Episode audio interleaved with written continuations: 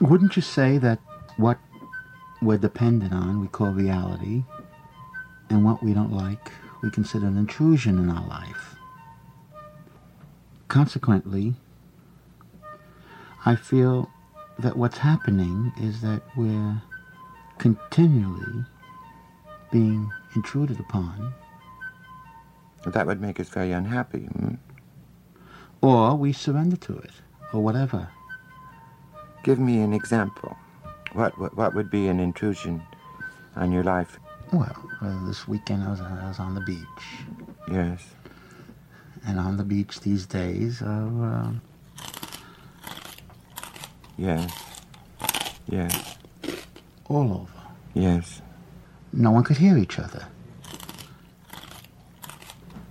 Because of this. because of this. Yeah. And you didn't enjoy it? Not particularly. I adjusted to it. How? Well, I Well, you you know how I did, adjusted to that problem. So I simply made a piece using this. Now, whenever I hear, as you must have heard on the beach, I think, well, they're just playing my piece.